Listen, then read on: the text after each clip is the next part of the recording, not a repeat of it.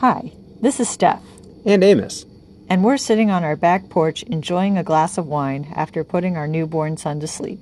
This podcast was recorded at 2:09 p.m. on September 7th, 2023. Things may have changed by the time you hear this, but hopefully our little one will sleep peacefully through the night.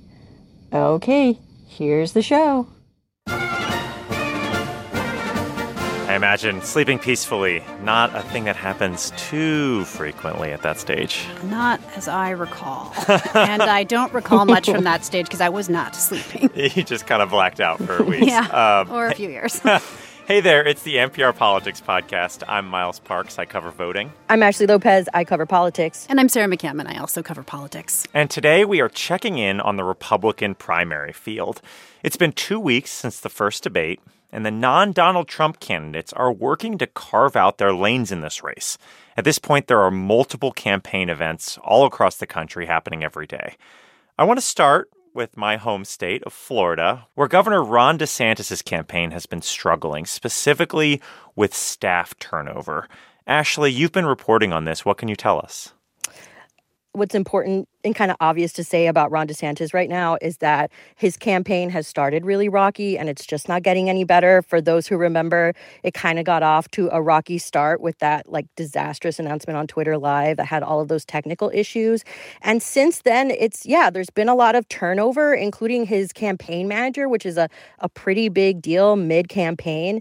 And I've talked to a lot of people who've worked on presidential campaigns before, and they say they've seen some pretty run of the mill pitfalls, like him focusing too much much on his record as a governor, but all the chaos on his campaign means that things are just like not going well. It's hard for him to get his message out because if you don't have some basic infrastructure things going right, it's hard to see a campaign going really far. Did the people you talk to feel like running a presidential campaign and running a campaign for governor in a pretty big state are those two really different operations or are they fairly similar? Yeah, so I talked to a pollster who worked on DeSantis's 2018 gubernatorial campaign, and he's also worked on big presidential campaigns with his firm. And he said there's a huge learning curve. Our first presidential candidate was fond of saying that going from a statewide race to a presidential contest was like going from eighth grade basketball to the NBA finals to like give him some credit like you know it's really like there's nothing that prepares you for running on a national stage like this. Like you just have to get good at it over time. So but of course it helps to have people who you trust and like and it seems like ron desantis just doesn't have that because he's just had so much staff turnover not just within his campaign but he hasn't kept a lot of staff from campaign to campaign. I mean Whit Ayres told me that he hasn't been hired back, you know, and a lot of the people he's worked with weren't hired back. So it's kind of like a tricky situation that the DeSantis campaign is right now. Well, Sarah, you went to a number of um, campaign events for former South Carolina Governor Nikki Haley. Have you seen parallels between her campaign and some of the pitfalls of the DeSantis campaign? Well, I think Haley she's certainly been leaning into her record as a governor. And you know at least in the audience i saw yesterday in new hampshire she she seemed to be doing that successfully. I mean she talks a lot about her work. This was an, an education focused event. She talked about her her work on education reform in the state of south carolina. You know she brings to the table both credentials as a former executive, as a governor, and as a former UN ambassador. So she has that international experience, and that's something she's been touting heavily. I mean, I think she was a very different governor than DeSantis with very different politics. And, you know, she was governing at a time when the state was, I think she was widely viewed as very successfully navigating some huge challenges. Uh, you know, South Carolina went through that horrible shooting in Charleston, and, and Nikki Haley, you know, made a big point of getting rid of the Confederate flag over the state house. And so, you know, it's hard to compare the 2 mm-hmm. but I think what they both have in common is, you know, no surprise they're running on those executive credentials and trying to sort of sell them to the voters. To you both, do we have any sense on um, how much the debate a couple weeks ago has had an effect or not had an effect on the way this field looks? You know, the crowd I was in last night was a was a crowd that was at least interested in Nikki Haley, but I talked to several folks who were specifically brought up the debate. They said they were impressed with her performance. They thought she really shone on the debate stage. I talked to a couple of friends who came together Judith Malloy from Hopkinton, New Hampshire, and her friend Marcia Moran from Concord, New Hampshire. And here's what Judith said You know, I really was so very impressed by her debate Um, you know, her demeanor, her, I mean, she, she held her own and I think she can play well, you know, um, among the candidates. And I, I think she's a chance of winning. And you know, her friend Marcia said that initially she was worried that Haley had been out of the executive office and out of the ambassadorship for too long and would be kind of rusty. But she said ever since she launched her campaign earlier this year, um, up to the debate, she's been impressed with her and sees her as somebody who who could be viable. I think the classic problem that like Nikki Haley and DeSantis and all these folks are running into is that there are a lot of people, like a lot of candidates going after sort of the same lane. I've talked to some people who in, in Republican politics who are, you know, really smart about this stuff. And they say there continues to be about like three buckets of Republican voters. We're talking about always Trump voters who are going to vote for Trump no matter what, you know, if he's a, a candidate in the election. And then there are maybe Trumpers, you know, people who voted for Trump in the past but are open to an alternative. And then there's never Trumpers. These are the people who never voted for for Trump in in, in the past elections or, you know, even the most recent one and want to have a different Republican option. Obviously, like Chris Christie and folks like that are very keyed into the never Trump sector of the Republican Party. But everyone else is sort of like trying to hit this maybe Trump lane. And it's really hard. And they all have to sort of like, you know, make stand out in a field of a lot of people trying to stand in that lane. So, you know, things like a debate and also just like having a lot of visibility is something that they're all fighting for.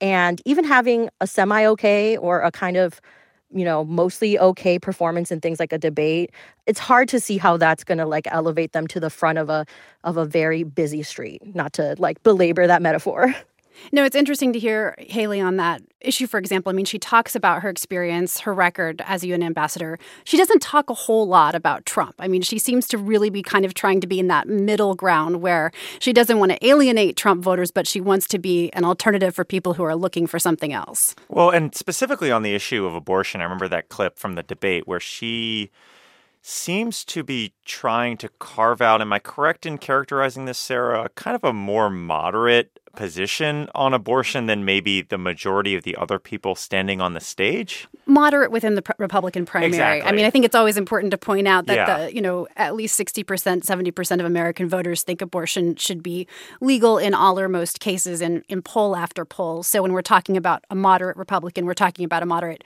Republican. But yes, within the the primary uh, slate, Haley has been very cautious and I think str- strategic about what she said about abortion. While you have people like former Vice President Mike Pence calling on all of his Republican rivals to take a position in favor of a national abortion ban um, after 15 weeks, something that isn't likely to happen uh, because of you know in, in Congress, but nonetheless, that's a, a position he's staked out. Haley, meanwhile, has said, "Look, that's not realistic. Republicans don't have the votes." She's right about that, but that also, probably not coincidentally, is a position that's likely to be much safer for a general election audience were she ever to make it, you know, that far.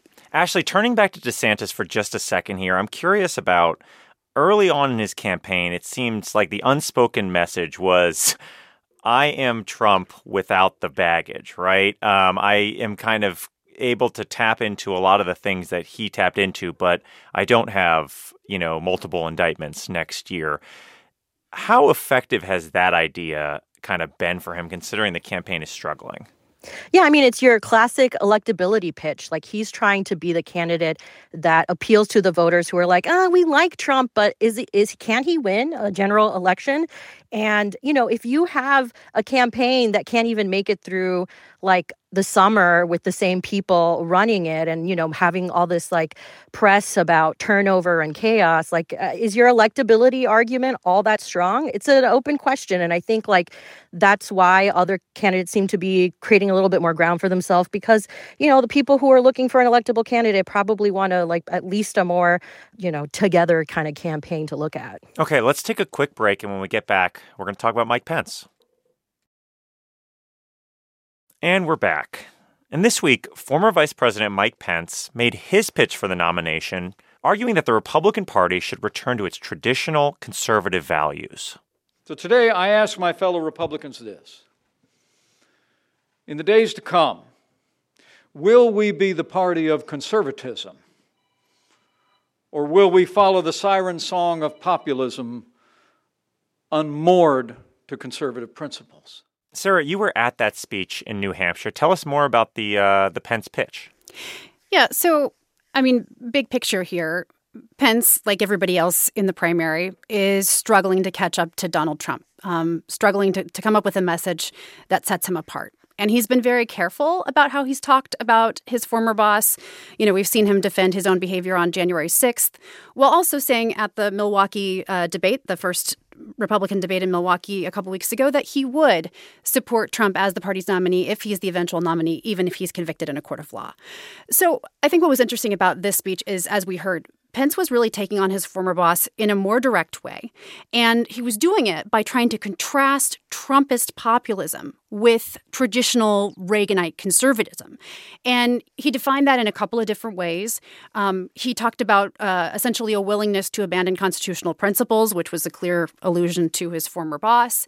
Um, he talked about isolationism, um, and, and you know here he was he was taking jabs not just at Trump, but at I think some of the other Republican rivals, perhaps uh, Vivek Ramaswamy and Florida Governor uh, Ron DeSantis, who've talked about cutting funding to Ukraine, and he he painted a picture of uh, of the Republican Party as one that was rooted in this Reaganite conservatism that goes back. He, he talked about 50 years of principles that he described as traditional values, limited government, free market principles.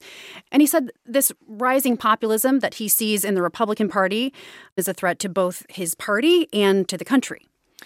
Can I just ask, is there any indication, Sarah and also Ashley, when you talk to voters, when you look at polling, that Republican voters want this return to quote unquote traditional conservative values, that small government is a priority? Like, is there any indication that this is something that there is an appetite for for the average Republican primary voter?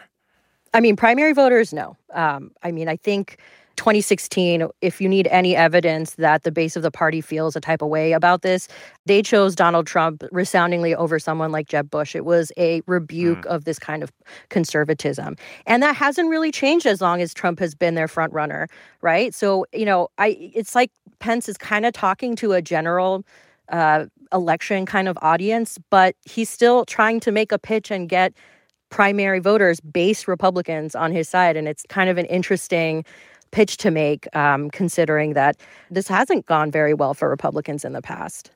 And it's it's a challenging argument for Pence to make because he did run with Donald Trump yeah. and Pence supported policies that added to the national debt, which is not in line with, I guess, the argument he's trying to make to, to, to voters today that, he, that he's a fiscal right. conservative, that he's for uh, limited government. You could certainly look at his position on abortion as contrary to limited government, uh, depending on your view of the role of government, of course. He is really trying to thread the needle here. And one thing that'll be interesting is to see if younger voters even resonate with someone like Ronald Reagan. I mean, mm. that was more than 40 years ago. And you know, I was talking to that Republican pollster, and he told me that this is actually like a really interesting line that Republican candidates have to walk because they can outright say that Trump is unfit for the presidency because you're telling Republican voters who likely voted for him either once or twice at this point that they made a mistake. And that's just like a really hard psychological leap to expect someone to sort of admit to themselves that they made a mistake this way, especially something as big as a, you know, choosing a presidential candidate. So Republican candidates are in the position of saying, like I'm a better option than Trump, but it wasn't a mistake that you voted for him last time. Sarah, do you think that other candidates are going to kind of um, keep trying to thread this needle, or is there going to come a point at some point this year or next year where candidates are going to, ha- if they want to make a splash, are going to come out stronger against Trump? I think we saw Pence dipping his toe in the water with that. Although I think you can see why so many candidates are taking this approach of just being cautious about what they say about Trump, being, you know, sort of limiting their criticism. There obviously are voters who want something else, Republican voters.